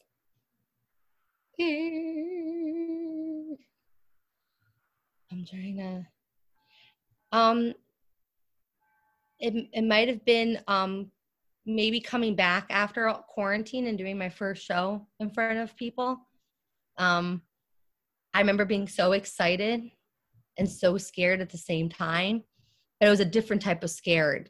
It Mm-hmm. wasn't our usual scared. It was like, I hope I still, I, I hope I still have the, this love for this. Like going on stage, being like, I hope I don't fail because this is all I want and this is all you know what i mean so i think i'll never forget that feeling of being like i hope i still have it i hope i still got it i hope i still want this after doing this set in front of these people i haven't done in four months Right. mm-hmm. And who are those people in your comedy career? Those are the ones that those are the, your people that you lean on. Who are those comics that were there for you? Your influences? Because everyone has like their classic comics that were there when they were down and out. The ones that encouraged them. Who are those people that lifted you up when you needed that? um i ha- i really think um you know i've had amazing amazing conversations with so many comics um you like beautiful conversations that you're just like where you don't you know you don't, you don't mean to have but you start talking after shows. But i have to say my good buddy andre thompson has gotten me out of weird ruts and not by not by being like oh it's okay. Oh don't worry about it. Don't he he'll be honest. And i think honestly in this career you need someone to be like give you the honest truth about things and i'm i'm very grateful for that. I'm grateful that i met someone like that that is honest and willing to share knowledge. And so i think in all of this andre is a is a person that you know has given me very very good um criticism and comedy knowledge that i'm very glad i have now. That's your Riley. yeah. Oh. Yeah, we called it back. That's a callback. that's a callback. That's sweet. Oh yeah That's your Riley. Everyone needs one. Yeah. but he's definitely been yeah some great great criticism so yeah It's like a family. It's like a family. I feel like when every anytime like you post something, like I feel that like when you like you educated me about when you talked about that the, the disease you like you made a post about. I'm like, freak, I never freak, F. you see it mm-hmm. Yeah. So now you're just like we're like so invested into like each other. Like, no, let's make sure that she feels that love. You know what I mean? Like we're all in this together. F it. You know. Amen i 100% agree 100% Now here we go. This is called the hilltop questions, right? Now you can answer these however you want them. It could be long. It could be short. It could okay be, right? Here we go. Okay. Question number one: Do you believe in God? yes Who's your favorite person in the Torah? sarah Why- abraham's wife Yeah. Um she was i think one of the strongest women in the in in the torah i think um birthing a, a kid so late. Um, the love she had for Abraham. I think she just is a beautiful woman in the Bible, and I, uh, I, I, I connect a lot with her. So I think Sarah is my favorite. Do you have a favorite verse in your Torah? Um, my bat mitzvah, um, not my Torah reading, but my um, I forget what it's called. Oh, I'm, I'm gonna get so mad I don't remember. But it was talking about bringing water to the camel, hmm. um, and the bringing the camel to the water, and I think that's a beautiful verse. I'm trying to remember, but that's one of my favorite. I'm trying, I'm trying to remember the verse, but I forget. Shout out to our Torah readers out there. Shout out to them. Right, all the Torah readers.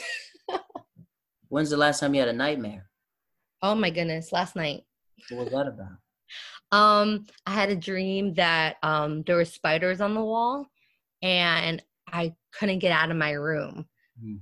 And they they were just congregating and I thought they were talking about like they were just they were they were clicky spiders. Clicky. When's the last time you had a panic attack? I think it might have been two weeks ago. Yeah. What was that about? For what? The world. Yeah. It, it, it, it got, I think I read the news too much and I think it got to me. What's your biggest fear on this earth? Um, my parents dying. Hmm. I think um, my parents or my brother um, getting sick or dying. I just, I'm so, that scares me. Do you believe in soulmates? I do, in a way. Yes, yes. All right. Now this is a series of questions, right? Now this is what's going to happen. I'm going to say, "Who are you?" And the goal is to go beyond yourself, right? So, like, if you ask me, "Who are you?" I'm going to say Jared Waters, and then you're going to keep asking me the question. I was like, "Stand-up comedian," and I'm just going to keep saying it until you stop. Okay. Oh wow. Okay. Who are you? Riley Laston. Who are you? An actor. Who are you? A comedian. Who are you? A friend. Who are you? I'm a daughter. Who are you? A sister. Who are you? A girlfriend. Who are you? A best friend. Who are you? Uh, a confidant. Who are you? A believer. Who are you? A lover. Who are you? A soulmate. When it's all said and done and someone yeah book, right, and they give you the Riley Laston story, what would you want them to say about you? Um, that I made an impact on their life, um, that I've made their life better in a way. Um, I've impacted their life for good and not bad. Um, and I brought positivity and um, laughter in their life, something good. Um, I've only wanted to impact positivity um, in someone's life. So yeah, that's. Ladies and gentlemen, my name is Jared Waters. This is the podcast One Man, One Tree in the Hill. This is Riley. Riley, how can the people find you? Ah, you can find me uh, at Riley Lasson on Instagram, Twitter, all that. Ladies and gentlemen, thank you. Hey, you're live on the podcast One Man, One Tree in the Hill. Say what up to the people. Now, this is when I see black excellence. It's Kenan Thompson and I see this giant butt. I'm like, oh, who is that? Turns out it's Questlove. It's Dave Chappelle, Chris Rock, Eddie Murphy. And they're all sitting at the table, and I walk up to Eddie Murphy and I was like, hey, Mr. Murphy, I just want to say you're the GOAT, man. And You're the coldest that ever walked the face of the earth. You gotta break that thing over. She wants it private, but y'all not even together right now. So we haven't spoken about anything but the cat for at two least months. two months. And I said, uh uh, and I'm be the next Jamar Neighbors. And she was up like, I know that's right. uh, ladies and gentlemen, thank you for listening to the podcast. My name is Jared Waters, and I'll catch you next time. Like, subscribe, rate the podcast. Have a wonderful night, wonderful day, whatever you're listening to. I'll see you soon.